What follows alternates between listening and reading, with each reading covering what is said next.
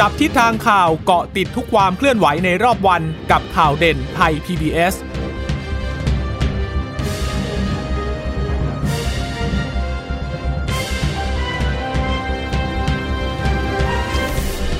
สวัสดีค่ะ สวัสดีค่ะ ตอนรับคุณผู้ฟังสู่ข่าวเด่นไทย PBS ค่ะ เราพบกันเป็นประจำทุกวันจันทร์ถึงศุกร์บ่ายๆแบบนี้นะคะ มาอัปเดตข้อมูลข่าวสารที่เกิดขึ้นในรอบวัน กับดิฉันจีราชาตาเอี่ยมรัศมีและคุณพึ่งนภาคล่องพยาบาลค่ะ ค่ะ สวัสดีคุณผู้ฟังทุกท่านนะคะ ที่รับฟังเราอยู่ผ่านทางสถานีวิทยุที่เชื่อมโยงสัญญาณจากทางไทย PBS นะคะค่ะคุณผู้ฟังก็สามารถติดตามรับฟังข่าวเด่นไทย PBS ได้นะคะอย่างนี้เป็นประจำทุกวันบ่ายสามโมงอย่างนี้ผ่านทางเว็บไซต์ไทย PBS radio com หรือว่าจะทางแอปพลิเคชันไทย PBS Podcast นะคะะสัปดาห์นี้ก็จะเป็นสัปดาห์สุดท้ายของการทำงานแล้วนะคะ ในปี 2563 ก่อนที่เราจะเข้าสู่ปีใหม่ 2564 แต่ดูเหมือนว่าเราก็คงต้องเจอในเรื่องของภาวะโควิด -19 นี้เดิมๆนะคะ แต่ว่าเป็นแบบ new normal ค่ะ ค่ะ ก็ไม่รู้จะพูดยังไง พูดได้แค่ว่าคงต้อง ระวังดูแลตัวเองเยอะๆนะคะ คือถึงเราอาจจะไม่เสี่ยง แต่เวลาเราไปข้างนอก มันก็อาจจะมีความเสี่ยงได้ หรือว่าถ้าเรากลับไปเจอคุณพ่อคุณแม่เนี่ยเราอาจจะมีความเสี่ยงมากกว่าแล้วเอาความเสี่ยงไปให้ท่านก็ได้ ดังนั้น ก็ต้องทางที่ดีที่สุดก็คือต้องดูแลตัวเองเยอะๆนะคะ ใส่หน้ากากอนามัยเว้นระยะห่างล้างมือบ่อยๆ ถ้าเป็นไปได้ก็ลดการออกไปที่นู่นที่นี่นะคะ มันก็จะช่วยได้ในระดับหนึ่งนะคะ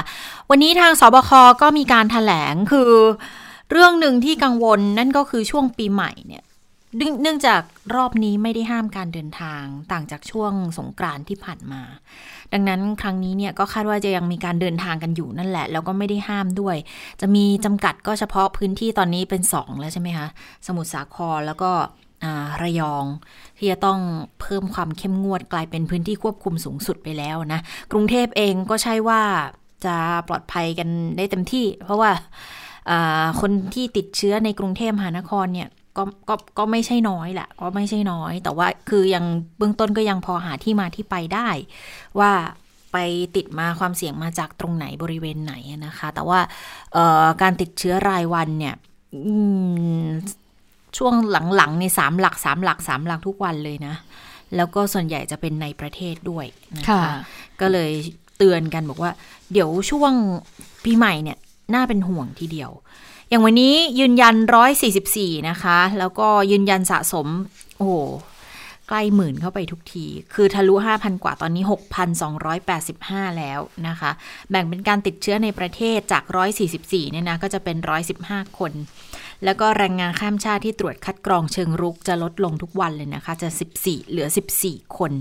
แล้วก็คนที่เดินทางเข้าประเทศอยู่ในสถานที่กักที่รัฐจัดให้เนี่ย 15 คน 15 คนที่มาจากต่างประเทศก็จะมีสวิตเซอร์แลนด์นะคะคะแล้วก็เนเธอร์แลนด์หนึ่งคนมีเนปาลหนึ่งคนนะคะ มีอเมริกาสองคน คือทั้งชาวต่างชาติทั้งชาวไทยเลยนะคะ แล้วก็มีผู้ป่วยอินเดียเยอรมันอินเดียหนึ่งเยอรมนีหนึ่งญี่ปุ่นสามนะคะ ทั้งไทยทั้งญี่ปุ่นเลย สหราชอาณาจักรหนึ่งคนนะคะ เดนมาร์กหนึ่งคน ตุรกีหนึ่ง สหราชอาณาจักร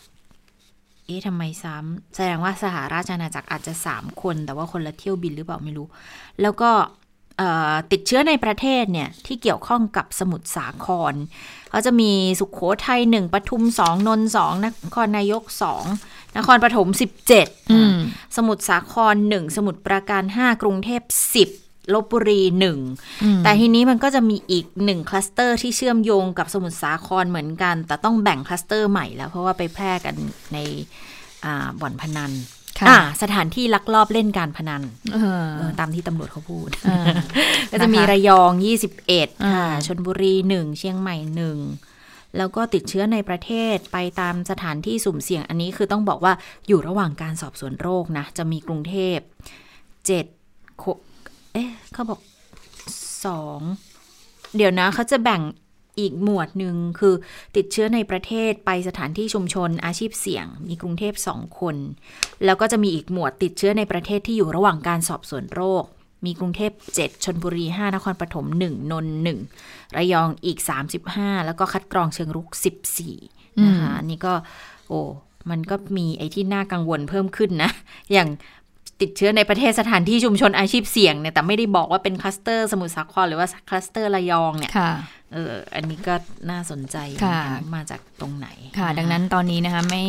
เอ่อไม่ใช่แค่เฉพาะที่จังหวัดสมุทรสาครเท่านั้นที่ค่ะต้องระมัดระวังที่แต่ละจังหวัดเนี่ยใครเดินผ่านใครเดินทางกลับมาจากจังหวัดสมุทรสาครต้องระวังเท่านั้น แต่ตอนนี้เนี่ยใครที่เดินทางมาจากจังหวัดระยองก็คงต้องเฝ้าระวังเช่นเดียวกันนะคะเพราะว่าไปเจอผู้ติดเชื้อจำนวนหนึ่งอะนะคะ ที่บ่อนการพนันที่มีการเปิดลักลอบอยู่ในพื้นที่เขตอำเภอเมืองระยอง แต่ว่าวันนี้เนี่ยที่มีการถแถลงนะจากทางสบคมานะคะในช่วงเวลาประมาณ 11นาฬิกา30 นาที ตัวเลขของผู้ติดเชื้อที่เพิ่มขึ้นในประเทศเนี่ยส่วนหนึ่งนะคะก็มาจากที่มีการตรวจหาเชื้อที่จังหวัดระยองแหละค่ะ 21 คน ก็ทำให้ตอนนี้นะมีผู้ติดเชื้อเนี่ยกระจายตัวอยู่นะคะ ทั่วทั้งประเทศ 43 จังหวัดเลย ไปฟังเสียงของคุณหมอทวีสินในประเด็นนี้กันค่ะวันนี้รายงานรวมแล้วเท่ากับ 43 จังหวัด เมื่อวานนี้เพิ่งพูดว่า 38 นะครับเพิ่มมาอีก 5 จังหวัดนะครับคืออะไรบ้างสุรินทร์นราธิวาสนครนายก เชียงใหม่ สุโขทัยลบบุรีนะครับอ้าวนี่รวมวันนี้เป็น6นี่อะนะครับจริงๆ5นะครับเอ๊ะเดี๋ยวยังไงกันแน่เอ่อก็ก็อัปเดตกันไปผมอ่านตามตารางนี้แล้วกันนะครับ รับผิดชอบตามตาราง เดี๋ยวใครช่วยผมผมดูหน่อย ผมบอกว่า 5 นี่ขึ้นมาเป็น 6 นะครับ ก็ ก็ไม่เป็นไรครับตอนตอนนี้ 43 จังหวัด 38 ก็ถูกต้อง 6 จังหวัดนะครับนะก็ไปดูที่สสถานการณ์ของโลกนะครับ 81 ล้านเพิ่มมา4แสนกว่านะครับ แล้วก็เสียชีวิตไป 1.7 ล้าน เพิ่มขึ้นมา 7,000 กว่า ดูเหมือนจะโทนเบาลงนิดๆนะครับในตอนนี้ แต่อย่างไรก็ตามแต่อย่างที่เราบอกนะครับ เทศกาลคริสต์มาสนะครับที่ผ่านมาก็เป็น เรื่องที่ห่วงใยห่วงกังวลของโลกนี้ เพราะว่ามีการพบปะ แต่เขาพยายามจะให้พบปะเฉพาะคนในครอบครัวเท่านั้นไม่อยากให้มีการเรื่นเริงอะไรมากมาย ก็ถ้าเขาเข้มนะตรงนี้ก็อาจจะทำให้ตัวเลขไม่ค่อยได้เพิ่มมากขึ้น แต่ถ้าไม่เข้มเราจะเห็นผลภายในสักสัปดาห์กลางสัปดาห์นี้หรือสัปดาห์หน้าจะเห็นตัวเลขที่เพิ่มมากขึ้นนะครับ ไทยยังอยู่ที่ 142 นะครับ อันดับของไทยนะครับ ค่ะก็เป็นการรายงานของคุณหมอทวีสินที่เอ่อพบผู้ติดเชื้อเนี่ยเพิ่มขึ้นมา 6 จังหวัดด้วยกันนะคะเมื่อวานนี้แค่ 38เองนะก็คือค่ะเพิ่มขึ้นเร็วมากเลยนะคะ ก็มาจากคลัสเตอร์ในส่วนที่จังหวัดระยองนี่แหละค่ะ ทีนี้วันนี้คุณหมอเนี่ยมีเอ่อแถลงในเรื่องของการที่ผลตรวจนะคะจากห้องปฏิบัติการเนี่ยก็พบว่ามีข้าราชการระดับสูงเนี่ยอยู่ที่สารากลางจังหวัดสมุทรสาครติดเชื้อโควิด -19 ด้วยนะคะ ก็มีประวัติการทำงานในพื้นที่อย่างหนักนะก็แสดงให้เห็นว่าในพื้นที่เนี่ยมีความเสี่ยงสูงและต้องระมัดระวัง ซึ่งในช่วงคุณหมอแถลงเนี่ยคุณหมอก็ไม่ได้พูดเอ่ยเต็มๆนะอ่าว่าเป็นข้าราชการระดับสูงเนี่ยหมายถึงใคร แต่ว่าก่อนหน้านี้เนี่ยทางโซเชียลมีเดียเนี่ยก็จะมีการเอ่อเผยแพร่ข่าวมาแล้วแหละนะคะว่าค่ะข้าราชการระดับสูงเนี่ยก็คือผู้ว่าจังหวัดสมุทรสาครนี่แหละนะคะ หลังจากที่ท่านลงไปเอ่อช่วงในพื้นที่เสี่ยงระยะแรก ๆ เลยนะคะ ในการติดตามตรวจคัดกรองหาแรงงานข้ามชาติเนี่ยที่ติดเชื้อโควิด -19 แล้ววันนี้เนี่ยเขาบอกว่าผลตรวจเนี่ยจากห้องปฏิบัติการสองห้องแลบเนี่ยก็ยืนยันว่าท่านติดเชื้อจริง ๆ ไปฟังเสียงของคุณหมอทวีสินในประเด็นนี้กันค่ะ มีผลการตรวจทางห้องปฏิบัติการยืนยันพบเชื้อโควิด -19 กับข้าราชการที่อยู่ที่สารกลางจังหวัดสมุทรสาคร ผมพูดอย่างนี้ก่อนแล้วกันนะครับ เพื่อยังไงก็คิดว่าทุกท่านคงทราบว่าเป็นใครตอนนี้ข่าวก็ออกไปพอสมควร อันนี้ยืนยันนะครับ จากผลแลบสองแลบเลยนะครับ ซึ่งทางกรมวิทยาศาสตร์การแพทย์ก็ยืนยันราชการท่านนั้นก็ได้มีประวัติในเรื่องของการทำงานอยู่ในพื้นที่อยู่แล้วนะครับ แล้วก็ท่านก็ทำงานอย่างหนักอย่างที่เราเห็นภาพกันมา ซึ่งก็แสดงถึงนะครับว่ามันมีความเสี่ยงสูงมาก ๆ ของพื้นที่ตรงนั้นที่ทำให้มีคนติดขึ้นมาได้ แม้กระทั่งท่านทำงานเป็นข้าราชการ นะครับอยู่ในพื้นที่นั้นก็ยังมีโอกาสติด ถึงแม้จะต้องระมัดระวังตัว เช่นเดียวกันกับที่ในพื้นที่นั้นก็จะเป็นพื้นที่ที่จะมีบุคคลเข้าไปร่วมในการทำงานนะครับ ก็ของข้าราชการกระทรวงสาธารณสุขนะครับ ก็ได้เข้าไปทำงานมีคณะผู้บริหารจากกระทรวงสาธารณสุข วันที่ 27 ธันวาคม ก็ได้ไปประชุมกับร่วมกับข้าราชการท่านนี้นะครับ ที่โรงพยาบาลสมุทรสาครเป็นเวลาหนึ่งชั่วโมงนะครับ ก็แต่ยังไงก็ตามแต่นะครับในการที่ย้อนดูภาพทั้งหลายก็เป็นการสวมหน้ากากอนามัยตลอดเวลาตลอดการประชุม แต่อย่างไรก็ตามแต่นะครับจะเป็นผู้บริหารจะเป็นระดับอะไรยังไง กระบวนการของการสอบสวนโรคได้เริ่มดำเนินการขึ้นโดยทาง สำนักงานสาธารณสุขจังหวัด แล้วก็ทางพื้นที่เขตสุขภาพที่5นะครับก็จะต้องรายงานเพิ่มเติมขึ้นมานะครับ ในฐานะตรงนี้ผมขออนุญาตนำเรียนก็คือ เมื่อวานนี้คณะกรรมการคณะผู้บริหารระดับสูงของกระทรวงสาธารณสุขได้เดินทางเข้าไปเพื่อที่จะไปดูนะครับพื้นที่ที่จะไปตั้งศูนย์ห่วงใยหรือโรงพยาบาลสนามที่อยู่ในพื้นที่จังหวัด สมุทรสาครเพื่อดูแลพี่น้องคนต่างด้าวที่อาจจะต้องได้รับการดูแลเป็นพิเศษในกรณีที่เขามีอาการไข้ทั้งหลายขึ้นมานะครับ เพราะฉะนั้นตรงนี้ก็นำเรียนว่าในกรณีนี้ก็มีผู้ที่จะต้องสอบสวนโรคเป็นผู้บริหารของทางกระทรวงสาธารณสุขด้วยนะครับ ซึ่งเราก็จะแบ่งเป็นกลุ่มที่มีความเสี่ยงสูงก็คือถ้ามีอาการไอ จามรถกันพูดคุยใกล้ชิดในระยะ 1 เมตร โดยที่ไม่สวมหน้ากากผ้าหน้ากากอนามัย หรือนั่งอยู่ในห้องประชุมที่ระยะห่างในช่วงไม่เกิน 5 เมตรนะครับและนานกว่า 15 นาที เพราะฉะนั้นในกลุ่มที่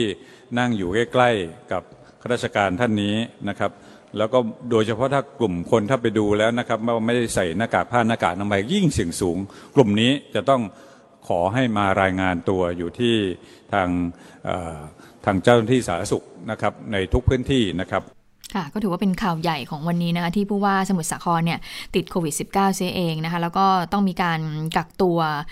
ผู้บริหารระดับสูงนี่ที่ลงพื้นที่ไปกับท่านที่ทำงานกับท่านไม่ว่าจะเป็นทางฝ่ายปกครอง หรือว่าทางฝ่ายกระทรวงสาธารณสุขด้วยนะคะ คุณหมอทวีสินก็บอกนะวันดังกล่าวเนี่ยคุณอนุทินชาญวิรุฬเพิ่งจะลงไปเมื่อวานนี้เองนะวันอาทิตย์เนี่ยนะคะ รองนายกรัฐมนตรีเนี่ยเพื่อลงไปตรวจโรงพยาบาลสนามที่จังหวัดสมุทรสาครด้วย ซึ่งผลการตรวจของอคุณอนุทินเนี่ย รองนายกรัฐมนตรีเนี่ยไม่พบการติดเชื้อนะคะ แต่ว่าเนื่องจากว่าท่านน่ก็มีภาพปรากฏออกมากันว่าท่านเนี่ยอยู่เขาบอกว่าเขามีการเอาภาพมาดูเลยนะ ว่าใครเนี่ยอยู่ใกล้กับทาง ผู้บริหารระดับสูงของจังหวัดบ้างก็คือผู้ว่าสมุทรสาครนี่แหละเขาพามาดูมาเพลเลย ก็คืออย่างคุณนันทินเนี่ยชัดเจนว่าอยู่ใกล้ก็เลยถึงแม้ว่าผลตรวจเนี่ยจะยืนยันว่าไม่พบผู้ติดเชื้อก็ตาม แต่ว่าก็จะต้องกักตัวเป็นเวลา 14 วันตามหลักของทางสาธารณสุขที่ได้มีการกำหนดไว้นะคะ ซึ่งในระหว่างที่คุณหมอทวีสินแถลงเอ๊ะแถลงจบยังคะตอนนั้น จบแล้วอ่าพอจบแล้วใช่ไหมไปต่อที่กระทรวงอีกทีหนึ่งอืมซึ่งวันนี้เนี่ยคุณหมอเออไม่ใช่ค่ะคุณหมอคุณหมอตีก็เลยหมอตีคุณสาธิตปิตุเตชะรัฐมนตรีช่วยว่าการกระทรวงสาธารณสุขเนี่ยซึ่งช่วงนี้ท่านก็วิ่งร็อกสองที่นะ ก็คือหลายที่หน่อยเพราะว่าตอนแรกอะดิฉันนึกว่าจะแถลงเกี่ยวกับระยองอเพราะว่าคุณสาธิตก็รู้อยู่ว่าพื้นที่เขาอยู่ระยอง ก็นึกว่าอ๋อจะเป็นการแถลงอัปเดตเกี่ยวกับเรื่องเคสระยองหรือเปล่า ก็เมื่อวานก็เมื่อวานเนี่ย ทางไทยพีบีเพิ่งสัมภาษณ์ท่านสาธิตมาเอง ท่านอยู่ที่ระยองค่ะแปลว่าวันนี้เนี่ยท่านขึ้นมาละใช่ไหมใช่ เพราะว่ารัฐมนตรีต้องกักตัวไงต้องนำหน้าที่แทน คือตอนแรกก็เข้าใจว่า อ๋อ จะอัปเดตเรื่องระยองหรือเปล่าปรากฏว่าเริ่มต้นมาก็ผลตรวจของคุณอนุทินของท่านรัฐมนตรีเป็นลบแล้วก็อ้าว สรุปว่าเป็นเป็นเรื่องที่นู่นนะคะก็ก็ก็มีการให้ข้อมูลที่เพิ่มเติมขึ้น อย่างคุณหมอโอภาสการกินพงเองก็ได้ให้ข้อมูลเกี่ยวกับ ว่าแยกแยะกลุ่มเสี่ยงอะไรยังไงนะคะ เพราะว่าคณะที่ลงไปก็ไม่ได้มีแค่รัฐมนตรี แต่ว่ามีระดับอธิบดี ระดับผู้บริหารของของทางกระทรวงหลายคนมีฝ่ายปกครองอะไรหลายคนอยู่เหมือนกันดังนั้น ก็เลยต้องมานั่งแยกและอย่างที่บอกว่า ไล่ดูเทปกันเลย ไล่ดูคลิปกันเลยว่าใครถอดใครไม่ถอดใครใกล้ใครไกลใครเป็นกลุ่มเสี่ยงนะคะไปฟังเสียงของคุณสาธิตเกี่ยวกับเรื่องของการยืนยัน ท่านผู้ว่าสมุทรสาครติดเชื้อกันก่อนค่ะ วันนี้ก็ได้มีการยืนยันแล้วว่า ท่านผู้ว่าการจังหวัดสมุทรสาครเนี่ยมีเป็นกรณียืนยันว่าเป็นผู้ติดเชื้อโควิด -19 นะครับ นี้เมื่อเมื่อวานนี้นะครับท่านรองนายรัฐมนตรีและก็คณะส่งสาธารณสุขเนี่ยได้เดินทางไปทำกิจกรรมในพื้นที่จังหวัดสมุทรสาคร เพื่อที่จะเป็นการสร้างความเชื่อมั่นให้กับคนทั้งประเทศในแง่ของการบริโภคกุ้งก็ดีนะครับ การไปตรวจราชการในโรงพยาบาลสนามหรือ โรงพยาบาลสมุทรสาครเพื่อความพร้อมในการรองรับผู้ป่วยจำนวนครับ หลังจากนั้นก็มีการทำกิจกรรมกัน กิจกรรมดังกล่าวท่านรองนายกรัฐมนตรีนะครับรัฐมนตรีว่าการกระทรวงสาธารณสุขเนี่ยบังเอิญใกล้ชิดนะครับ กับท่านผู้ว่าราชการจังหวัดสมุทรสาครตามมาตรการของกรมควบคุมโรคนะครับ ก็ต้องดำเนินการความ ปลอดภัยนะครับ แล้วก็เชื้อ เช้านี้กรมควบคุมโรคก็ดำเนินการไปสวอปตรวจท่านรองนายกรัฐมนตรีนะครับ ก็ผลตรวจเบื้องต้นในวันนี้นะครับ ก็ปรากฏว่าเป็นลบนะครับ ความรับผิดชอบและตามมาตรการคุมโรคนะครับ ด้วยความรับผิดชอบต่อสังคม เพื่อความปลอดภัยในการป้องกันการแพร่ระบาดเชื้อ ท่านรองนายกตรีท่านรัฐมนตรีว่าการกระทรวงสาธารณสุขตัวเองเป็นจำนวน 14 วันนะครับ โดยเริ่มต้นจากวันนี้ หลังจากนั้นเนี่ยก็จะมีการตรวจอีกครั้งหนึ่ง หลังจากนี้ไป 3 วันนะครับ เพื่อยืนยันว่าการรับตามแนวทางของกรมควบคุมโรคนะครับตามหลักวิชาการในระยะฟักตัวก็คือ 2-7 วันนะครับ ก็อีก 3 วันก็จะมีการตรวจอีกครั้งหนึ่ง ค่ะสัญญาณอาจจะมีปัญหานิดหนึ่งแต่ไม่ใช่ทางเราไม่ใช่ทางไทย PBS นะคะแต่ว่าไอเสียงที่ได้มีการบันทึกเทปของอท่านรัฐมนตรีช่วยเนี่ยอาจจะมีปัญหาก็ทำให้เสียงเนี่ยตะกุกตะกักนะแต่ว่าจับใจความได้อยู่ก็คือว่า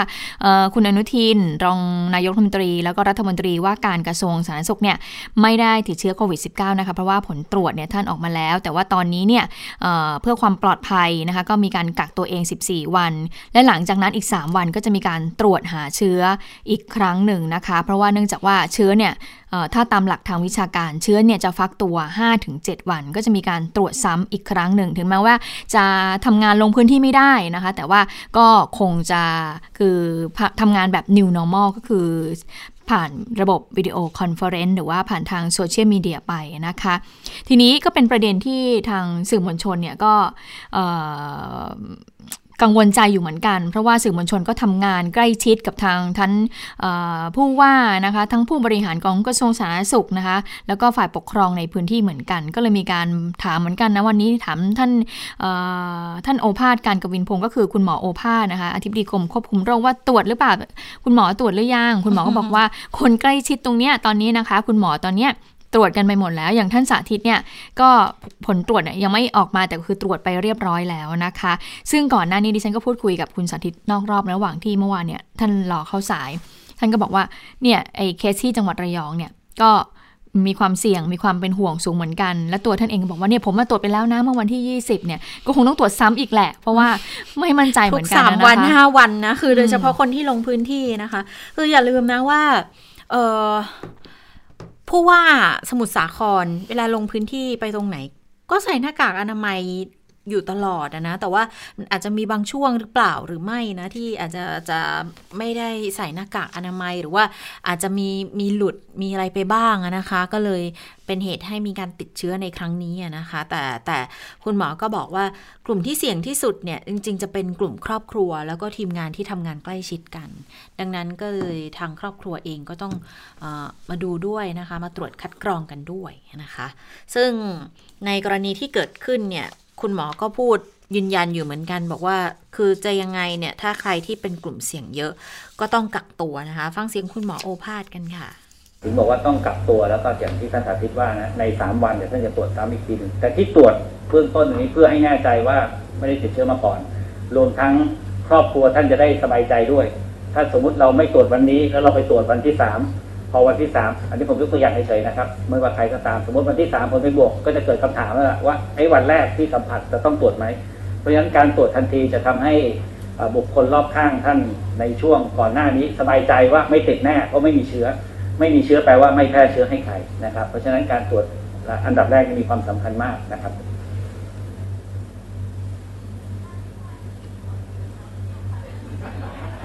ตรวจตรวจแล้วครับ เดี๋ยวรอลุ้นผลแล้ว ตรวจเรียบร้อยแล้วนะครับ แล้วก็ท่านท่านท่านยมยศก็ตรวจแล้วนะครับ ท่านตรงชัยก็ตรวจแล้วนะครับ เดี๋ยวนะครับท่านสาธิตยังบอกเลยว่าตรงไหนต้องกักตัวกันนักกักตัวไหมก็คงนำเรียนว่า การกักตัวหรือไม่เนี่ยขึ้นอยู่กับความสัมผัสเสี่ยงสูงเสี่ยงต่ำนะยกตัวอย่างอย่างบางท่านเนี่ยอยู่ไกลๆอย่างเงี้ยก็ไม่ถือว่าไม่เสี่ยงสูง แต่สิ่งที่ต้องดำเนินการตลอดหลังจากนี้ก็คือ ท่านที่เกี่ยวข้องต้องพยายามเว้นระยะห่างใส่หน้ากากอนามัยตลอดเวลากิจกรรมที่ไม่จำเป็น ผมก็ไม่ค่อยอยากใช้คำว่าอัปโคจรแล้วกันนะเพราะตื่นแต่ท่านไม่ไปอยู่แล้วล่ะนะก็ไม่ควรจะไปอย่างนี้เป็นต้นค่ะก็ให้ให้ดูว่าสถานที่ไหนที่ระวังที่ต้องดูแลกันเยอะ ๆ ก็ไม่ควรไปนะคะ จุดไหนเสี่ยงก็ไม่ควรไม่ควรไปนะคะ คือคุณหมอให้ข้อมูลแบบนี้ค่ะบอกว่าตอนนี้เนี่ยกำลังแยกแยะอยู่แล้วก็รอผลปฏิบัติการด้วยนะคะ เนื่องจากว่าอย่างกรณีของรองนายกอนุทินเนี่ย เชื้อเป็นลบ แต่ไม่ได้หมายความว่าไม่พบเชื้อแล้วจะไม่ดำเนินการอะไร แต่อย่างที่บอกก็ต้องกักตัวอีก 14 วัน ต้องตรวจทางห้องปฏิบัติการเป็นระยะด้วย อันนี้เป็นตัวอย่างที่ดีที่ท่านไม่ปกปิดข้อมูล แต่ละอย่างอย่างท่านรัฐมนตรีคงจะปิดยากหน่อยนะ เพราะว่าเพราะว่าโชว์กินกุ้งมีลงพื้นที่เนี่ยก็มีสื่อมวลชนตามไปเยอะทีเดียวแล้วก็คิดว่าคงไม่ใช่เรื่องที่ท่านจะต้องปกปิดอยู่แล้วนะคะ เพราะว่าก็เป็นโอกาสเสี่ยงที่อาจจะเกิดขึ้นได้นะ แต่ว่านอกจากรองนายกแล้วจะมีใครอีกเนี่ยคุณหมอบอกว่ากำลังแยกอยู่รอผลปฏิบัติการอยู่ด้วย แล้วถ้ามีการกักตัวอีกครั้งเนี่ยแต่จะมีการกักตัวอีกครั้งหรือไม่เนี่ยเบื้องต้นนะ เห็นว่าทางผู้บริหารทุกคนสวมหน้ากากหมด แล้วเป็น N95 ด้วย แต่กรณีของผู้ว่าเนี่ยค่ะจะติดเชื้อจากจุดไหนอะไรยังไง ตอนนี้ทางจังหวัดกำลังดำเนินการ แต่ถ้าดูจากประวัตินะ ถ้าเกิดเจอผู้ป่วยหนึ่งคน คนที่เสี่ยงสูงอย่างที่ดิฉันพูดเมื่อสักครู่ก็คือครอบครัวเนี่ยแหละค่ะที่มีโอกาสติดเชื้อมากที่สุดร้อยละ40ถึงร้อยห้าสิบเลย ส่วนผู้ที่สัมผัสเสี่ยงสูงมีโอกาสติดเชื้อร้อยละสิบกลุ่มอื่นเนี่ยจะมีโอกาสติดเชื้อต่ำกว่า1%นะคะ คุณหมอบอกก่อนหน้านี้บอกว่ากลุ่มเสี่ยงเขาดูเขาแยกแยะยังไง เขาแยกก็คือกลุ่มคำนิยามของผู้เสี่ยงสูงเนี่ยหนึ่งมีการไอจามต่อกัน โดยไม่มีหน้ากากอนามัยหรือหน้ากากผ้า 2. พูดคุยใกล้ชิดไม่เกิน 1 เมตร โดยไม่สวมหน้ากากอนามัยค่ะและ 3 อยู่ในสถานที่ถ่ายเทไม่สะดวก เช่นรถตู้หรือว่าห้องประชุมในระยะ 5 เมตร เกิน 15 นาที และยิ่งไม่ใส่หน้ากากก็จะมีความเสี่ยงมากยิ่งขึ้น อันนี้เป็นเกณฑ์ที่ใช้คำว่าใช้เป็นการนิยามผู้ที่สัมผัสเสี่ยงสูงนะคะ แล้วก็บอกว่าก็ต้องให้กำลังใจผู้ว่าสมุทรสาครด้วย เพราะว่าท่านเป็นคนตั้งใจทำงาน เราเห็นมาตลอดเลยนะ ตั้งแต่เกิดเหตุขึ้นเนี่ยจะเห็นผู้ว่ามาฮะออกเอ่อ แถลงกันทุกวันเลยทำงานลงพื้นที่ตลอดแล้วท่านอายุมากด้วยมีโรคประจำตัวด้วย ถือว่าเป็นกลุ่มเสี่ยงสูงที่มีภาวะแทรกซ้อนด้วยนะคะ ดังนั้นทางสาธารณาสุขก็บอกว่าจะต้องดูแลกันอย่างดีเลยนะ กับกับกรณีที่เอ่อผู้ว่าเนี่ยติดเชื้อนะคะอืมอืมส่วนส่วนผลตรวจเนี่ยเอ่อ นายแพทย์นายแพทย์โอภาสก็บอก อันนี้จริงๆ ผมก็รอลุ้นผลอยู่เหมือนกันก็เมื่อกี้ค่ะที่ที่หัวล้อกันเนี่ยแหละค่ะ ก็คือในระหว่างที่เขามีการแถลงนะคะ ทางผู้สื่อข่าวก็ถามถามเหมือนกันเหรนะอก็เห็นไปกันหมดนะหลายท่านที่นั่งแถลงอยู่เนี่ยถูกบอกไปด้วยกันก็บอกว่า นี่ไงดิฉันถึงถึงถึงได้ถึงบางอ้อเพราะตอนแรกพอถึงคิวคุณหมอพูดปุ๊บรัฐมนตรีสาธิตพูดก่อนใช่ไหม พอเสร็จแล้วคุณหมอก็พูด สิ่งแรกที่คุณหมอพูดก็คือ เรานิยามผู้ป่วยเสี่ยงสูงว่าอย่างนี้ครับ คือหลังจากหลังจากพูดบอกว่าเออผู้ว่าท่านมีอายุเยอะแล้วก็เป็นมีมีโรคประจำตัวเดี๋ยวเดี๋ยวจะดูแลเป็นอย่างดีอ่าเสร็จแล้วก็ใส่เลย บอกว่า เกณฑ์นิยามผู้มีความเสี่ยงหนึ่งสองสามสี่แล้วผู้สื่อข่าวก็คงจะแบบเออ นั่นสิ ไหนรัฐมนตรีบอกรัฐมนตรีต้องกักตัว อ้าว แล้วทำไมเนี่ย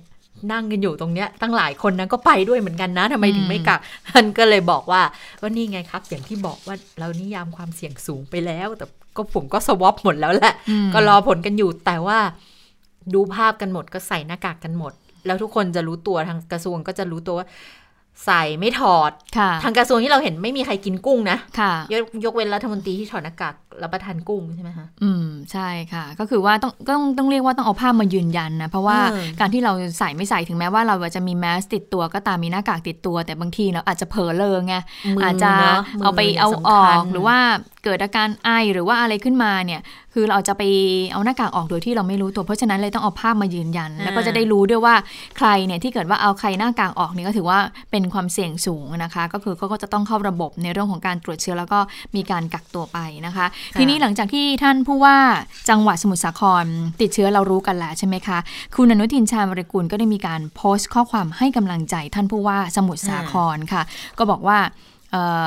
พวกเราทุกคนให้กำลังใจแล้วก็อวยพรให้ท่านผู้ว่าวีรศักดิ์วิจิตแสงสีหายป่วยในเร็ววันนะ เพราะว่าท่านเนี่ยเป็นคนที่ทำงานทุ่มเทอดทนเสียสละ ด้วยความรักที่มีต่อประชาชนชาวสมุทรสาครอย่างจริงใจ ก่อนที่จะไปตรวจหาเชื้อ ท่านยังกับผมนี่ยังประชุมกันอยู่เลย แล้วก็ไปตรวจความคืบหน้าสร้างโรงพยาบาลสนามด้วยตัวเองเลยก็คือ เป็นเหตุการณ์ที่เกิดขึ้นเมื่อวานนี้นะคะ ท่านผู้ว่าติดเชื้อจากการทำงานหนัก ดูแลประชาชนให้ปลอดจากการติดเชื้อ แต่ว่าตัวท่านมาติดเชื้อเสียเอง แม้ว่าจะป้องกันตัวอย่างดี แต่ก็อาจจะพลาดแพทย์บอกว่าท่านเนี่ยเป็นผู้ที่ติดเชื้อที่ไม่มีอาการป่วยด้วยอ๋อแต่ท่านเนี่ยก็เข้ารับการรักษาในโรงพยาบาล เมื่อท่านผู้ว่าเป็นผู้ที่ติดเชื้อ ผมก็ต้องเป็นผู้เสี่ยงค่ะ เพราะเพิ่งประชุมแล้วก็ทำงานกับท่านผู้ว่า แพทย์ก็เลยลงความเห็นว่าผมเป็นผู้ที่มีความเสี่ยงต่ำเพราะท่านและเพราะว่าผมแล้วก็ท่านผู้ว่าเนี่ยใส่หน้ากากอนามัยนะคะ ตลอดเวลาของการประชุมร่วมกัน โดยผมเนี่ยต้อง เฝ้าระวังอาการตัวเอง 14 วัน และในวันนี้เนี่ยก็ตรวจหาเชื้อตามแพทย์แนะนำแล้ว ผลเป็นเนกาทีฟนะคะ แล้วก็บอกด้วยว่าเพื่อลดความเสี่ยงที่จะต้องมาพบกันมาประชุม มาทำงานร่วมกับผม แล้วก็เป็นไปตามคำแนะนำของแพทย์ คุณอนุทินก็เลยบอกว่าก็ยกเลิกพบปะกับบุคคลต่างๆ ทั้งหมดเลยนะ ทันทีที่ทราบผลการตรวจของท่านผู้ว่า แล้วก็ขอกักตัวเองเป็นเวลา 14 วัน เพื่อเฝ้าสังเกตอาการตัวเองตามมาตรฐานของกระทรวงสาธารณสุข นับจากวันนี้ไป แม้ว่าจะไม่ใช่ผู้ติดเชื้อและมีความเสี่ยงต่ำ แต่ก็จะไปตรวจหาเชื้อเป็นระยะเวลาตามที่แพทย์กำหนด แล้วก็สั่งให้ตรวจ แล้วก็ขอให้ทุกคนนั้นให้กำลังใจท่านผู้ว่าด้วย และขอให้ท่านหายป่วยเร็วๆนะคะ แล้วก็จะทำงานแบบ work from home เพื่อลดความเสี่ยงแล้วก็ให้กำลังใจกับทุกๆ คนครับ อันนี้คือสิ่งที่คุณอนุทินชาญวิรุฬได้มีการโพสต์ข้อความผ่านทาง Facebook ให้กำลังใจท่านผู้ว่าค่ะค่ะ อยากจะย้อนไปที่การถแถลงข่าวของสบคนิดหนึ่งนะคะ ก็คือวันนี้เนี่ยมีการประชุมสบคชุดเล็กค่ะ เขาบอกว่าหารือกันถึงพื้นที่ระบาดในสมุทรสาครนะคะ แล้วก็มีการกำชับให้ใช้ให้เจ้าหน้าที่ทำงานเต็มที่ใช้มาตรการทุกมาตรการอย่างเข้มงวด ถ้าไม่อย่างนั้นเนี่ยสถานการณ์มันจะพุ่งขึ้นถึงระดับหลักพันหลักหมื่นคนต่อวันได้เลยนะ อันนี้ก็เลยเป็นสิ่งที่จะต้องเน้นย้ำกันให้ทำอย่างเต็มที่ เพราะกระทรวงบอกมาแล้วกระทรวงสาธารณสุขบอกมาแล้วว่า ถ้าไม่ทำอะไรเลยเนี่ย ช่วงเทศกาลปีใหม่นี้ตัวเลขคนติดเชื้อต่อวัน อาจจะสูงถึงระดับหลักพัน หลักหมื่นเลยก็ได้ แล้วอาจจะเกิดขึ้นได้ภายในเดือนนี้ถึงกลางเดือนหน้า แต่ถ้าเกิดร่วมมือกันนะคะ มันก็จะลดลงเหลือเป็นระดับหลักร้อย แต่ดีที่สุดก็คือต้องลดการเคลื่อนย้าย ลดการพบปะนั่นแหละนะ ก็เป็นสิ่งหนึ่งที่ทางกระทรวงก็ย้ำสบคก็ย้ำจริง ๆ ถ้าเกิดไม่จำเป็นก็อาจจะไม่เดินทางละเว้นการเดินทางในช่วงนี้ไปนะคะ เพื่อให้เกิดความปลอดภัยมากที่สุด แล้วเรื่องของแอปพลิเคชันก็มีการสอบถามเหมือนกัน ที่หลังๆเนี่ยทางสบคจะชูตัวหมอชนะขึ้นมา ให้ควบคู่ไปกับไทยชนะด้วย ก็เลยสงสัยกันสรุปว่าฉันควรจะต้องโหลดไหมก็ฉันมีไทยชนะ แล้วยังจะต้องโหลดเพิ่มอีกหรือเปล่านะคะ คุณหมอทวีสินก็เลยชี้แจงอย่างนี้บอกว่าจริง ๆ มันจะใกล้เคียงกับไทยชนะนะตัวหมอชนะ แต่ว่าหมอชนะจะบอกได้มากกว่า คือจะใช้ลักษณะของการเชื่อมโยงข้อมูลผ่านบลูทูธด้วย ยิ่งถ้ามีคนโหลดเยอะมันก็ใช้งานได้ได้ดี แล้วมันจะบอกว่าเรามีความเสี่ยงที่จะติดต่อหรือใกล้กับคนที่ติดเชื้อไหม เพราะว่าระบบ เจ้าหมอชนะเนี่ยติดตามแบบละเอียดเลย แล้วก็แจ้งเตือนไปยังตัวบุคคลด้วย ต่างประเทศเขาก็มีแบบนี้ค่ะ มีไว้เพื่อการแจ้งแจ้งเตือน แต่อย่างไทยชนะเนี่ยแจ้งเตือนไม่ได้ คือไทยชนะอาจจะเป็นเป็นแจ้งเตือนในระดับพื้นที่ว่าพื้นที่นี้เนี่ยมันมีความเสี่ยง เขาก็จะบอกได้แค่คร่าวๆแค่นั้นเอง แต่ว่าถ้าหมอชนะมันจะมีความลงลึกไปมากกว่านั้น ดังนั้นถ้าเกิดในกรณีที่มีการติดเชื้อมากๆเนี่ยจำเป็นต้องใช้ โดยเฉพาะแรงงานข้ามชาติในพื้นที่ควบคุมสูงสุดเนี่ยต้องใช้ตัวนี้ด้วยนะคะ ซึ่งถ้าเกิดใครต้องการโหลดมาเก็บไว้ ก็ดีกว่าเวลาที่เกิดความเสี่ยงก็จะร่วมมือกันได้มากขึ้น นี่ก็จะเป็นการเน้นย้ำจากทางคุณหมอทวีสินด้วยนะคะ ค่ะก็คือว่าแอปพลิเคชันหมอชนะนี่คือจะมีความละเอียดในการติดตามตัวบุคคลมากกว่านะคะ ทีนี้อย่างที่เราทราบกันก็คือว่าจังหวัดระยองเนี่ยพบผู้ติดเชื้อเนี่ยตอนนี้ก็อยู่ในอันดับต้นๆแล้วล่ะนะคะ ก็ทำให้วันนี้ก็ยังคงมีบรรยากาศการตรวจหาเชื้อของประชาชนนะคะ จุดคัดกรองก็อยู่ที่บริเวณตลาดนัดเนินอุไรเขตเทศบาล นครระยองค่ะ วันนี้ก็เป็นไปอย่างเรียบร้อยค่ะประชาชนก็มาลงทะเบียนเข้าตรวจหาเชื้อยอดเต็มเลย 300 คน ตั้งแต่ทุกช่วงเช้านะคะ ประชาชนที่มาไม่ทันลงคิวก็ต้องกลับมา แล้วก็มาใหม่ในวันพรุ่งนี้นะคะโดยส่วนใหญ่ก็มาตรวจเป็นครอบครัวเลยนะคะ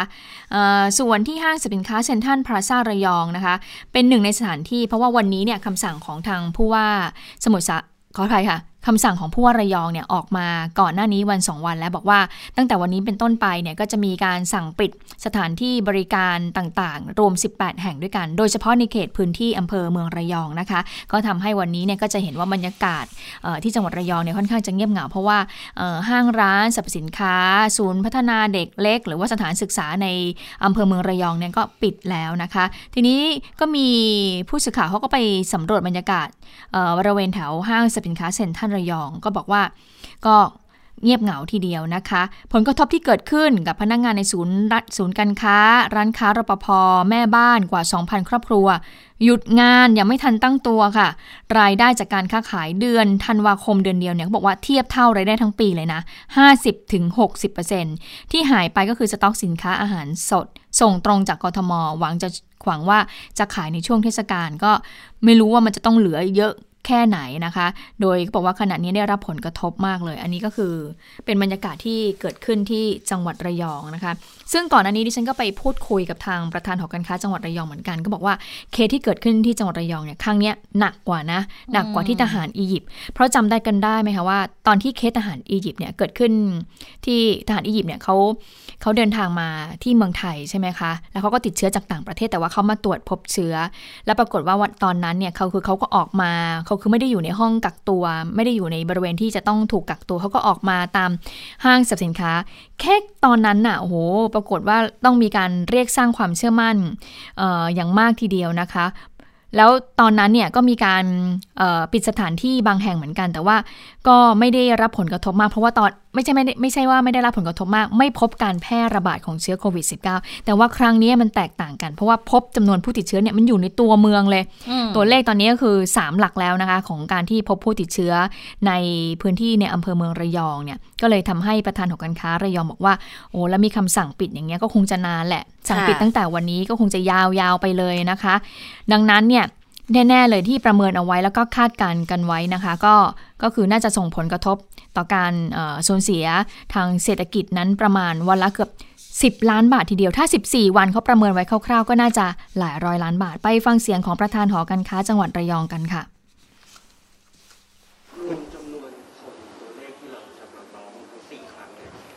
ร้อยร้อยกว่าคนร้อยคนพฤติการของขบวนการนี้เป็นยังไงบ้างครับของรอบ ตอนนั้นเราว่าเราหนักแล้วนะครับ แต่ก็เหตุการณ์มันก็จบไปได้ด้วยดี เพราะว่าความชัดเจนนะครับ ว่าสถานีหยิบอยู่ตรงไหนไปยังไงทำลายชัดเจน แล้วก็อยู่ในจังหวัดระยองเราไม่นานนะครับ แล้วก็ได้รับความช่วยเหลือจากภาครัฐเนี่ย อย่างรวดเร็วนะแต่ครั้งนี้เนี่ย ผมมองว่ามันเป็นครั้งใหญ่ที่สุดนะครับ ตอนนี้ก็ร่วมร้อยแล้ววันนี้อีกสี่สิบกว่าคนหรือไงเนี่ยนะครับ ก็เลยวันนี้เนี่ย ความชัดเจนเนี่ย ยังไม่มีนะครับ ยังไม่มีว่าไทม์ไลน์เขาแล้วคนที่เข้าไปเกี่ยวข้องกับเขาเป็นใครอะไรยังไง เท่าไหร่เพราะมันเป็นเรื่องที่เกิดจากบ่อนนะครับบ่อนการพนันนะครับ เป็นการลักลอบเล่นกัน แล้วจำนวนคนเล่นเท่าไหร่เนี่ย มันไม่ไม่ได้เปิดเผย มันไม่ มันเป็นเรื่องของผิดกฎหมายถูกไหมฮะมันก็เลยไม่ทราบว่าจำนวนคนที่ติดเชื้อในบ่อนเนี่ย เท่าไหร่ แล้วจากผู้ติดเชื้อออกไปสู่คนที่ใกล้ชิดเนี่ยอีกเท่าไหร่นะครับค่ะอันนี้ก็ยังเป็นสิ่งที่จะต้องติดตามกันอยู่นะคะ ว่าสถานการณ์ เป็นยังไงบ้างเกิดอะไรขึ้น ที่ไหนยังไงเมื่อไหร่กันบ้างนะคะ ก็มันสร้างความไม่เชื่อมั่นกันเยอะทีเดียว ดังนั้นพอเกิดเหตุในลักษณะนี้อีกครั้งเนี่ยทุกๆทที่เลยที่มีการพบการระบาดเนี่ยก็จะต้องมีการเข้าไป รวจเชื้อตรวจคัดกรองคนที่อยู่ในพื้นที่คนที่อาจจะเป็นกลุ่มเสี่ยงด้วยหรือไม่นะคะ ตอนนี้เนี่ยทางระยองเขาก็ยอดเพิ่มขึ้นคือตอนแรกเหมือนกับว่ากรุงเทพนี่จะเป็นพื้นที่ที่จำนวนผู้ติดเชื้อเนี่ยสูงกว่าจังหวัดอื่นใช่ไหมรองลงมาจากสมุทรสาครนะตอนนี้กลายเป็นว่าระยองมาจากไหนแซงโค้งไปแล้วแล้วก็จะอันดับสองอันดับสองเลยสมุทรสาครนะคะแล้วก็มีแนวโน้มที่จะเพิ่มสูงขึ้นด้วย แล้วที่สำคัญก็คือ ก็นี่ฉันจะบอกอะไรที่สำคัญก็คือมีแนวโน้มที่จะมีคนติดเชื้อมากขึ้น แล้วกระจายไปในหลายหลายพื้นที่อืมนะคะแล้วก็เขาก็เลยต้องต้องหาคนต้องไปตรวจหาเชื้อ ก็มีการจัดตรวจที่ตลาดนัดเนินอุไรในเขตเทศบาลนครระยองนะคะ อุ้ยแป๊บเดียวละสามร้อยคน คือวันหนึ่งเนี่ยท่านสาธิตบอกว่ารัฐมนตรีช่วยนะบอกว่าวันหนึ่งเนี่ยตรวจคัดกรองได้เต็มที่เนี่ยคือ 400 คน แต่ว่าวันนี้เนี่ยจากเอ่อบรรยากาศที่ดูแล้วก็ผู้สื่อข่าวเรารายงานก็ คือวันนี้ไปตรวจคัดกรองก็ก็มากเกินกว่าที่เอ่อระบบจะรับได้ แต่ไม่เป็นไรก็มีการลงทะเบียนไว้แล้วก็มาตรวจเอ่อทีหลังนะคะค่ะแต่ว่าสิ่งหนึ่งที่ต้องมีการพูดถึงกันคุณจิชตาค่ะก็คือเรื่องของบ่อนพนันที่พบนี่แหละ เมื่อวานนี้เนี่ยทางตำรวจก็ออกมาบอกบอกว่า จริงๆเนี่ย สถานที่ติดเชื้อมันไม่มันไม่ใช่นะบ่อนพนันในพื้นที่ไม่มี แล้วที่พบผู้ติดเชื้อในบ่อนพนันน่ะมันมีแค่ 7 คนเท่านั้นเอง มันไม่ได้มันไม่ได้เป็นตัวเลขที่คลัสเตอร์ใหญ่อะไรมาก แต่ว่าจำนวนผู้ติดเชื้อที่พบในในในการตรวจหาเชื้อเนี่ยก็วันนี้ก็เพิ่มสูงแล้วนะคะ ก็น่าจะทะลุหลักร้อยไปเรียบร้อยแล้วนะคะ ซึ่งล่าสุดก็มีคำสั่งนี้แล้วค่ะ ก็คือมีคำสั่งเซ็นคำสั่งย้ายพลตำรวจตรีประพัฒเดชเกตพันธ์ผู้บังคับการตำรวจอ่าภูธรจังหวัดระยองแล้วนะคะ คนนี้แหละที่ออกมาบอกว่าไม่มีบ่อนพนันเมื่อวานนี้ดิฉันก็ฟังเสียงเอ่อท่านผู้บังคับการอยู่บอกว่าเอ่อไม่มีบ่อนพนัน แต่ว่าน่าจะเป็นการลักลอบแอบเล่นกันมากกว่านะคะ ก็ย้ายท่านมาปฏิบัติราชการที่ศูนย์ปฏิบัติการสำนักงานตำรวจแห่งชาติ โดยให้ขาดจากตำแหน่งเดิม จากกรณีบ่อนพนันแหละที่เป็นต้นต่อของการแพร่เชื้อโควิด -19 เอ่อ ส่วนยอดผู้ติดเชื้อในวันนี้นะคะ ก็เพิ่มขึ้น 56 คน รวมทั้งหมดแล้วนะคะ วันนี้ที่มีการรายงานออกมา 151 คนแล้ว เยอะทีเดียวนะคะ ค่ะ ก็มีแนวโน้มที่เพิ่มสูงขึ้นเรื่อยๆเรื่อยๆนะคะ ดังนั้นแล้วก็เลยก็ต้องต้องติดตามกันดูนะคะว่าจะเป็นยังไงกันบ้าง ห้างสรรพสินค้าเนี่ยก็ถูกปิดบริการไปแล้วอืมแต่ว่าบางพื้นบางจุดเขาก็ยังต้องเปิดให้บริการอยู่ อย่างตรงธนาคารตรงร้านค้าที่ซื้ออาหารกลับบ้านได้เนี่ย ก็ปรากฏว่าก็ส่งผลกระทบกับลูกจ้างไงอืมรปภแม่บ้าน ปรากฏว่าเขาหยุดงานแบบบอกไม่ทันตั้งตัวเลยนะ ใช่ เออ แบบไม่มีรายได้ แล้วเนี่ยอะคุณเจษตาคุณดูสิ อีกสองสามวันจะถึงเทศกาลปีใหม่ใช่มันเป็นความหวังของคนในพื้นที่จังหวัดระยองเลยนะเออเพราะว่าส่วนหนึ่งจำได้ไหมเพราะก่อนหน้านี้ที่มีการติดเชื้อที่พบที่แรงงานเมียนมาที่เข้ามาทางเมียนมาเนี่ย ทางจังหวัดทางภาคเหนือเนี่ยก็เป็นสิ่งที่หลาย ๆ คนบอกโอ้ปีใหม่ปีนี้เนี่ยเราหนีดีกว่า เราไม่ไปทางภาคเหนือ เราไปท่องเที่ยวทะเลแทนละกัน จังหวัดระยองนี่ก็เป็นเป้าหมายหนึ่งของของของนักท่องเที่ยวเหมือนกันที่เบนเข็มมาที่มาท่องเที่ยวแทนนะปรากฏว่าออพอมาคราวนี้ สามสี่วันก่อนที่จะมีปีใหม่ มาเจอการติดเชื้อเข้าเขาบอกว่าตอนนี้เนี่ยคนโทรมายกเลิกที่พักค่ะบนเกาะเสม็ดเนี่ยเกือบร้อยเปอร์เซ็นเลยนะคะ ก็คือถึงแม้ว่าเกาะเสม็ดเนี่ยจะอยู่ห่างออกไปใช่ไหมคะ แล้วก็ต้องค่ะข้ามเรือไอ้ยนั่งเรือข้ามไปอีกเนี่ยแต่ปรากฏว่าคนไม่มั่นใจไง คือไม่มั่นใจว่า เอ๊ะถ้าเขาไปไปในพื้นที่แล้วเนี่ยจะติดเชื้อหรือเปล่าจะนู่นนี่หรือเปล่าเขาก็เลยยกเลิกเลยเขาบอกว่าโอ้โหตอนนี้ผู้ประกอบการแม่ค้าพ่อค้านี่ลำบากกันเป็นแถวๆเลยนะคะ อันนี้ก็เป็นสิ่งที่เกิดขึ้นเหมือนกันนะคะ อืมก็ได้รับผลกระทบกันค่อนข้างจะหนักทีเดียวนะคะ เออที่นาราธิวาสเองก็เจอเหมือนกัน คือสารรักษาสถิติมาได้ตั้ง 200 กว่าวัน ในกรณีที่ติดเชื้อในประเทศนะ เพราะว่าอย่างที่เราทราบคือนราธิวาสบางทีเขาก็มีพรมแดน แล้วก็คนที่ข้ามมาจากฝั่งมาเลเซียอาจจะมีรายงานอยู่เหมือนกัน แต่ว่าในกรณีที่มีการติดเชื้อในประเทศเนี่ยเบื้องต้นก็ไปเจอในกลุ่มที่เป็นสัมผัสมาจากลูกค่ะติดมาจากลูกที่เป็นเขาบอกเป็นอะไรนะ เป็นกลุ่ม ปาร์ตี้บิ๊กไบค์เหรอค่ะอ่าปาร์ตี้บิ๊กไบค์นะคะก็เลยไปไปเจอเขาไปลูกชายเขาไปร่วมงานบิ๊กไบค์ที่เกาะลันตาที่กระบี่ ช่วงวันที่ 11 แล้วปรากฏกลับมาบ้านก็เลยมาติดให้คุณแม่ ตอนนี้เนี่ยก็ไปรักษาตัวอยู่ที่โรงพยาบาลแล้วนะคะ ก็เลยต้องเน้นย้ำบอกว่า ห้ามปล่อยปละห้ามรู้เห็นเป็นใจในพฤติกรรมที่ไม่ถูกต้องไม่สอดคล้องกับนโยบายเลยนะ ก็ต้องดูแลกันให้ท่วนทีให้ดีที่สุดด้วย นะคะค่ะ มันมีอีกกรณีหนึ่งค่ะ คุณเชษตากับเคสที่เกี่ยวข้องกับจังหวัดระยองค่ะเขาบอกว่าเอ่อผู้ที่เดินทางเข้าไปประชุม หรือว่าชี้แจงต่อคณะอนุกรรมาธิการมเรื่องของเออบ่อนออนไลน์เนี่ยอาจจะเอ่อได้รับการติดเชื้อโควิด -19 หรือเปล่านะคะ วันนี้ก็มีการพูดถึงเหมือนกันนะคะกับกรณีชายชาวจังหวัดระยองอายุ 26 ปี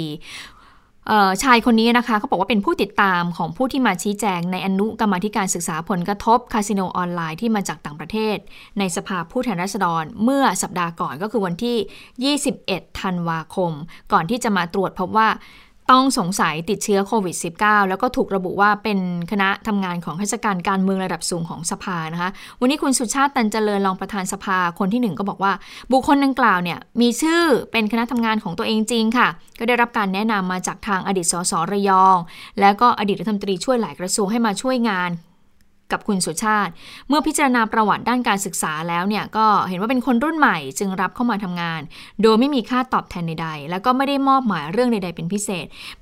มีเพียงแค่ประสานงานด้านการเมืองในพื้นที่จังหวัดระยองเท่านั้นนะคะอย่างไรก็ตามบอกว่า คุณสุชาติบอกว่าไม่ได้พบกับคณะทำงานคนดังกล่าวคนนี้มาระยะหนึ่งแล้วนะคะ ก็เพิ่งทราบข่าวว่าเป็นผู้ที่ติดตามของผู้ชี้แจงต่ออนุกรรมธิการที่สภา แล้วก็ติดเชื้อโควิด -19 ซึ่งห่วงเวลาที่มีการสงสัยว่าติดเชื้อโควิด -19 เนี่ยไม่ได้มาพบตนแต่อย่างใดก็คือไม่ได้มาเข้าพบคุณสุชาติตันเจริญตันเจริญแต่อย่างใดนะคะ ส่วนที่มีการระบุว่าบุคคลดังกล่าวเนี่ยเป็นลูกของเจ้าของบ่อนการพนันในจังหวัดระยองนั้น คุณสุชาติบอกว่า เรื่องนี้ไม่ทราบนะ เพราะว่าก่อนรับมาเป็นคณะทำงานเนี่ยมีการตรวจสอบประวัติอาชญากรรมแล้ว ปรากฏว่า ไม่ปรากฏว่ามีคดีความหรือประวัติเสื่อมเสียแต่อย่างใดนะคะ ก็ไม่ได้เกี่ยวข้องหรือว่ายุ่งเกี่ยวกับธุรกิจผิดกฎหมายนะคะ ก็ทีนี้ปรากฏว่ามาทราบข่าวเจนนี่คะอาจจะมีการหรือเปล่าก็เลยได้มีการถอนชื่อออกจากคณะทำงานของตนไปแล้วค่ะก็อันนี้พอพูดถึงเหตุการณ์ที่เกิดขึ้นที่ระยองเนี่ย แล้วบอกว่าไปติดเชื้อกันในบ่อน ก็เลยมีการไปร้องเรียนด้วยเหมือนกัน ถึงแม้ว่าทางตำรวจเนี่ยจะจัดการในเรื่องของคนที่เเรื่องของทางห้าเสือไปแล้วนะคะ ก็มีการโยกย้ายกันไปเรียบร้อยแล้วนะ แต่ว่าสำหรับทางภาคประชาชนเองก็มีการไปร้องเรียนอยู่เหมือนกัน นายอัจฉริยะเรืองรัตนพงศ์ค่ะก็ไป ร้องเรียนเรื่องนี้ทั้งเรื่องของขบวนการนำเข้าแรงงานข้ามชาติผิดกฎหมายด้วยนะคะแล้วก็อย่างคุณศรีสุวรรณไปยื่นให้สอบตำรวจ ยื่นสอบฝ่ายปกครองที่ระยองด้วยเกี่ยวกับเรื่องของบ่อนพนัน แต่ว่าในกรณีของคุณอัจฉริยะเนี่ยบอกว่ามีการนำหลักฐานเรื่องลักลอบแรงงานข้ามชาติ มาที่จากการไปสมุทรสาครนะคะ ไปฟังเสียงของคุณอัจฉริยะกันค่ะ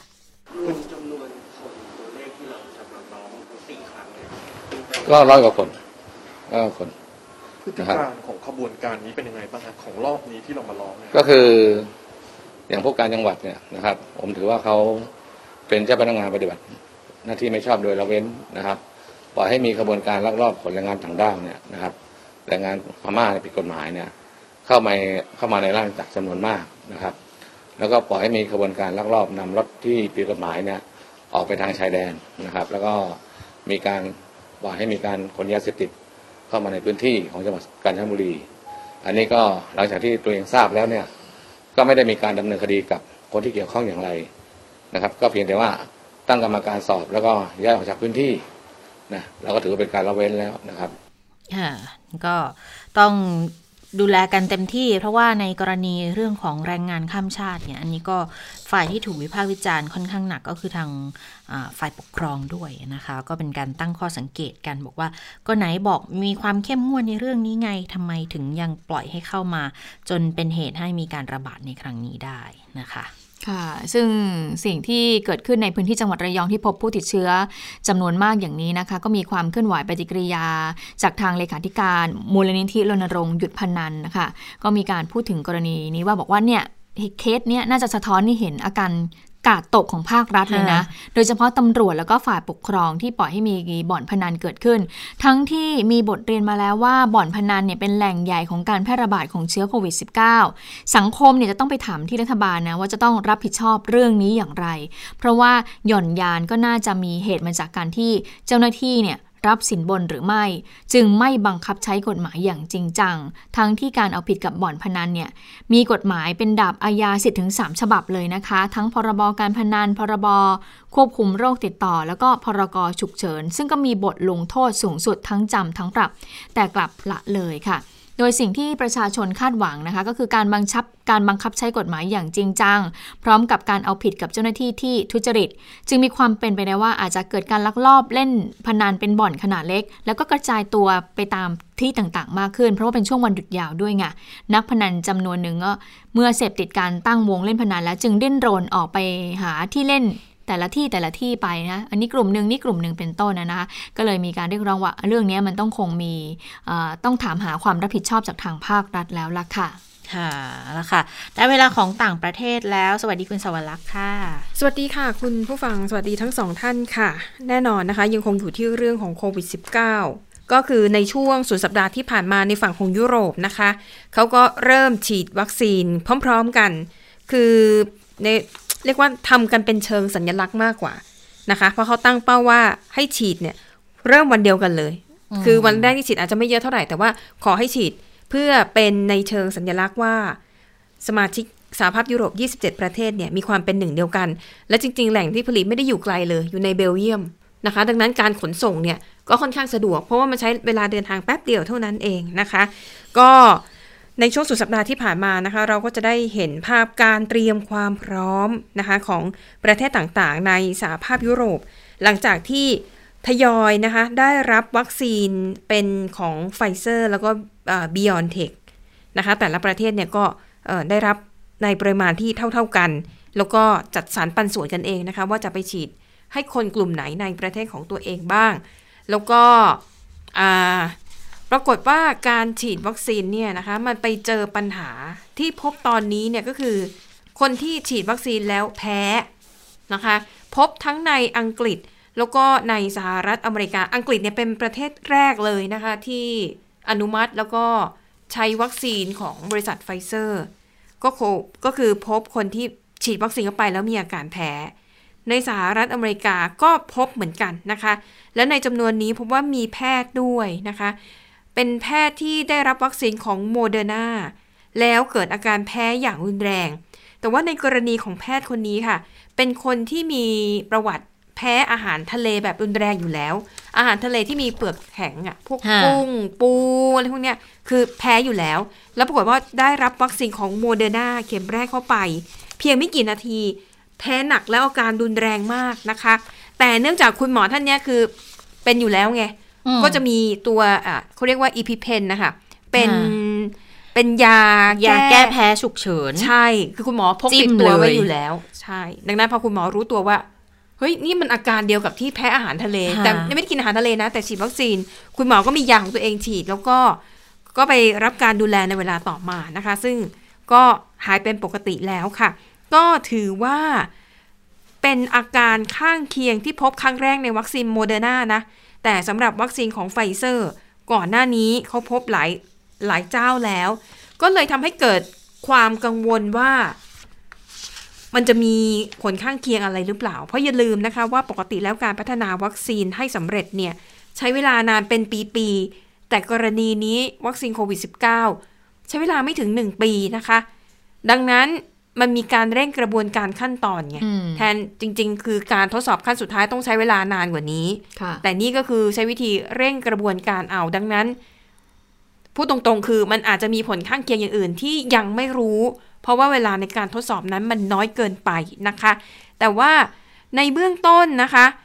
เเรียกว่าอะไรก็ไม่ได้บอกว่า อย่าเพิ่งไปฉีดนะ คือไม่ได้คือที่คนกลัวคือว่าพอเห็นข่าวว่าคนแพ้วัคซีนแล้วคนส่วนใหญ่ก็จะกลัว ไม่ยอมไปรับวัคซีนกัน อันนี้ก็มีคำอธิบายนะคะทั้งจากสำนักงานอาหารและยาของสหรัฐ หรือแม้แต่จากบริษัทไฟเซอร์เองเนี่ยเขาก็ออกแถลงการมาแล้วนะคะ ว่าก่อนหน้านี้ แนะนำว่าผู้ที่มีอาการแพ้รุนแรงอยู่แล้ว คือไม่ว่าจะแพ้อะไรก็ตาม อาจจะเป็นโรคภูมิแพ้ หรือแพ้อาหาร ทะเล แพ้เนยถั่ว แพ้แป้งแพ้อะไรก็แล้ว แต่พวกนี้เขาแนะนำว่า ยังไม่ควรไปฉีด และถ้าหากใครเนี่ยฉีดเข็มแรกไปแล้ว แล้วรู้สึกว่ามีอาการแพ้ก็แนะนำว่างดไปเลย เข็มที่2เนี่ยไม่ต้องไปฉีดแล้ว ทีนี้เขาก็เลยมาตั้งข้อสังเกตกันนะคะว่าไออาการแพ้วัคซีนเกิดจากอะไร เพราะว่าเทคโนโลยีในการผลิตวัคซีนของไฟเซอร์และโมเดอร์นาเหมือนกันคือ เทคโนโลยีที่เขาเรียกว่า mRNA คือเป็นการเอา ส่วนหนึ่งของไวรัสโควิด -19 ซึ่งเป็นส่วนที่ไม่ทำให้เกิดอันตรายนะคะ แล้วก็เอามาเป็นองค์ประกอบในการผลิตวัคซีนถือว่าเป็นเทคโนโลยีใหม่ แล้วยังไม่เคยใช้ผลิตวัคซีนที่ใช้กับมนุษย์มาก่อนนะคะ ดังนั้นข้อสังเกตที่มีอยู่เวลานี้ว่าตัวที่อยู่ในวัคซีนและอาจจะทำให้เกิดอาการแพ้เนี่ย น่าจะเป็นสารเคมีที่เรียกว่าโพลีเอทิลีนไกลคอลหรือเรียกย่อๆว่า PEG นะคะ PEG เนี่ยอยู่ทั้งในไฟเซอร์แล้วก็โมเดอร์นาเลย แต่ประเด็นก็คือว่าไอ้สารเคมีตัวนี้เนี่ยเป็นสารเคมีที่ใช้ในยาทั่ว ๆ ไปอยู่แล้ว เป็นยาพวกสเตียรอยหรืออยาที่ต้องการความหนืดอะไรแบบเนี้ยแล้วแทบจะไม่เคยพบคนที่แพ้สาร PEG ตัวนี้เลย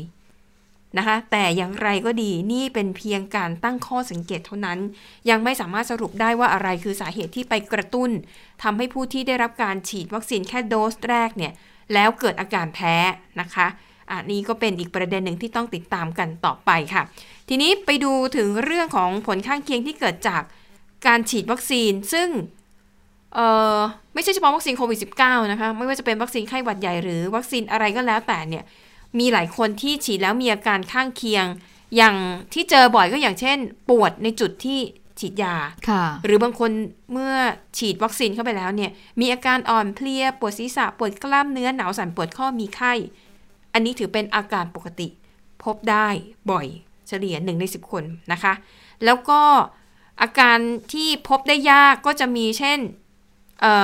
ฉีดแล้วคลื่นไส้ อันนี้ก็พบได้บ่อยเหมือนกันนะคะ แต่พบน้อยกว่ากรณีแรก แล้วก็มีอีกกรณีหนึ่งค่ะ คือคนที่ต่อมน้ำเหลืองโต